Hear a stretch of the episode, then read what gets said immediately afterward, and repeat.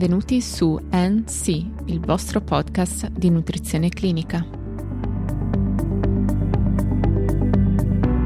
Oggi parleremo della gestione nutrizionale del paziente portatore di stomia e lo faremo con l'aiuto di vari articoli e linee guida sull'argomento prodotte dall'Associazione Americana Stomie, dall'Associazione Infermieri dell'Ontario e dall'Associazione Americana di Chirurgia Collo-Rettale – Tutte queste fonti sono disponibili nelle note della puntata.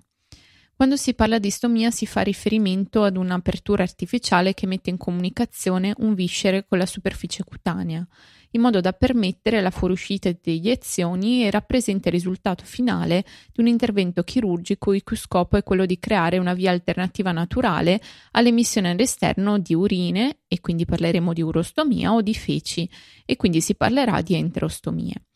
In queste procedure vengono effettuate in tutte le fasce d'età, dagli anziani ai neonati. Le stomie possono essere permanenti o temporanee ed essere confezionate per patologie come il cancro colorettale, la malattia infiammatoria dell'intestino, il cancro della vescica e i diverticoli, ma anche coliti necrotizzanti, anomalie congenite, megacolon o altri cancri o in seguito a condizioni acute come l'occlusione, la perforazione e i traumi. Le due principali tipologie di enterostomie, considerando il loro posizionamento, sono le ileostomie e le colonstomie. Quest'ultime si suddividono ulteriormente in discendenti, trasverse o ascendenti in relazione al tratto di colon interessato. Nella colonstomia discendente o sigmoidea una parte dell'intestino grasso viene rimossa o bypassata e la parte rimanente del colon viene portata verso la parete addominale. Si crea così uno stoma. La maggior parte dei nutrienti è ben assorbita poiché il tratto gastrointestinale rimane intatto. Inoltre la consistenza delle feci è solitamente semimorbida e formata. Nella colostomia trasversale una grande porzione di intestino grasso viene rimossa o bypassata. Quindi i pazienti potrebbero manifestare un ridotto assorbimento di liquidi ed elettroliti e la consistenza delle feci varia da semifluida a morbida pastosa. Mentre nella colostomia ascendente la maggior parte del colon non è più disponibile quindi è presente una ridotta capacità di assorbire liquidi ed elettroliti e la consistenza delle feci è solitamente da liquida a semiliquida molto morbida. Gli enzimi digestivi sono presenti nelle feci, quindi saranno caustici o irritanti per la pelle se si verifica una perdita dalla sacca. Nello specifico, più le feci sono dense, più nutrienti e liquidi vengono assorbiti. Nell'ilostomia l'intero colon, retto e ano vengono rimossi o bypassati, quindi si avrà una ridotta capacità di assorbire nutrienti, liquidi ed elettroliti con maggior rischio di disidratazione. Una grave disidratazione potrebbe richiedere un'integrazione di fluidi anche per via endovenosa. Inoltre si può avere una ridotta capacità di assorbire la vitamina B12 e quindi potrebbe essere necessaria una sua supplementazione. La consistenza delle feci varia da liquida a semimorbida, questa dipenderà da quanto ilio è stato rimosso, ovvero più corto è l'ilio, più liquide saranno le feci. Il colore delle feci dopo l'intervento chirurgico è spesso verde scuro, anche in questo caso gli enzimi digestivi sono presenti nelle feci e saranno caustici o irritanti per la pelle se si verifica una perdita. Oltre all'assistenza medico-infermieristica, anche quella nutrizionale ha un ruolo fondamentale nella corretta gestione della stomia e nel garantire una buona qualità di vita del paziente. Infatti l'aumento di peso o la perdita di peso dopo il confezionamento della stomia possono alterare la forma dell'addome.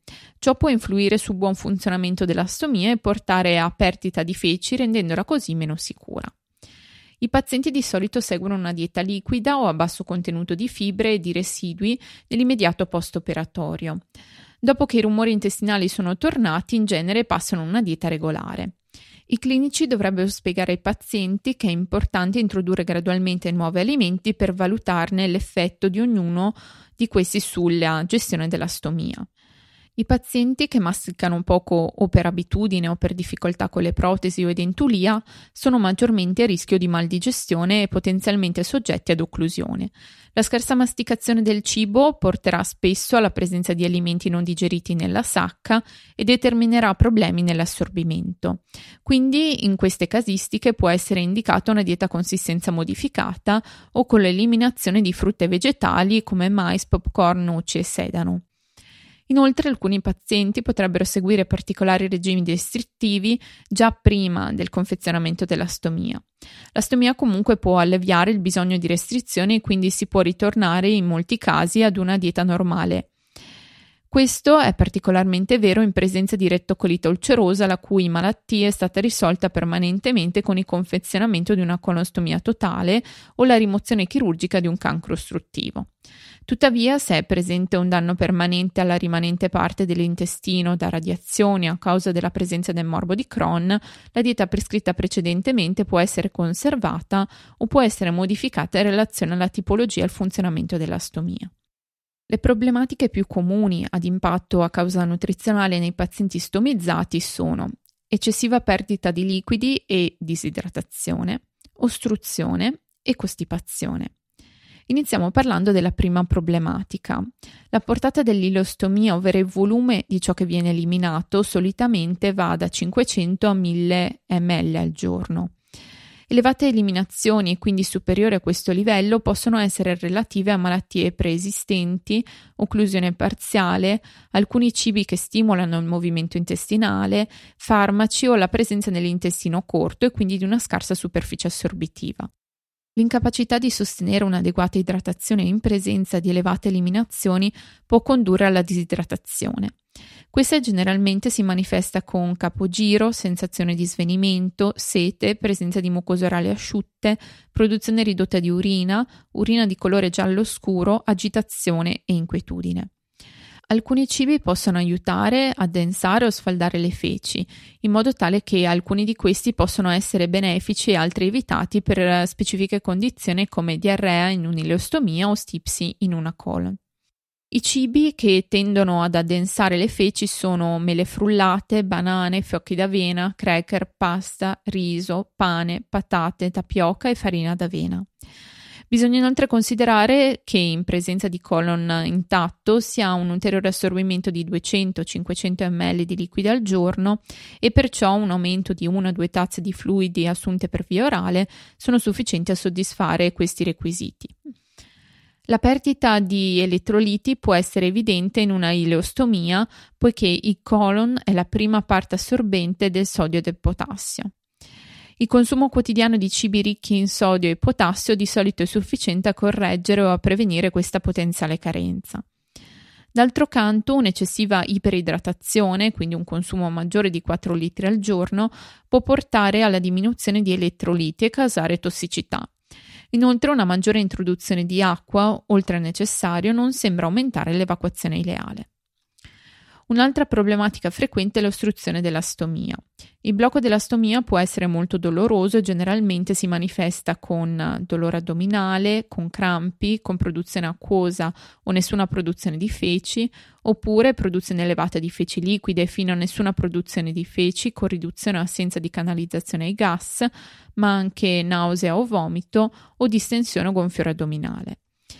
Per minimizzare la possibilità che l'ostruzione si verifichi nel primo periodo post-operatorio, che dura solitamente 6-8 settimane, è consigliabile ridurre l'accumulo di materiale fibroso nel tratto digestivo.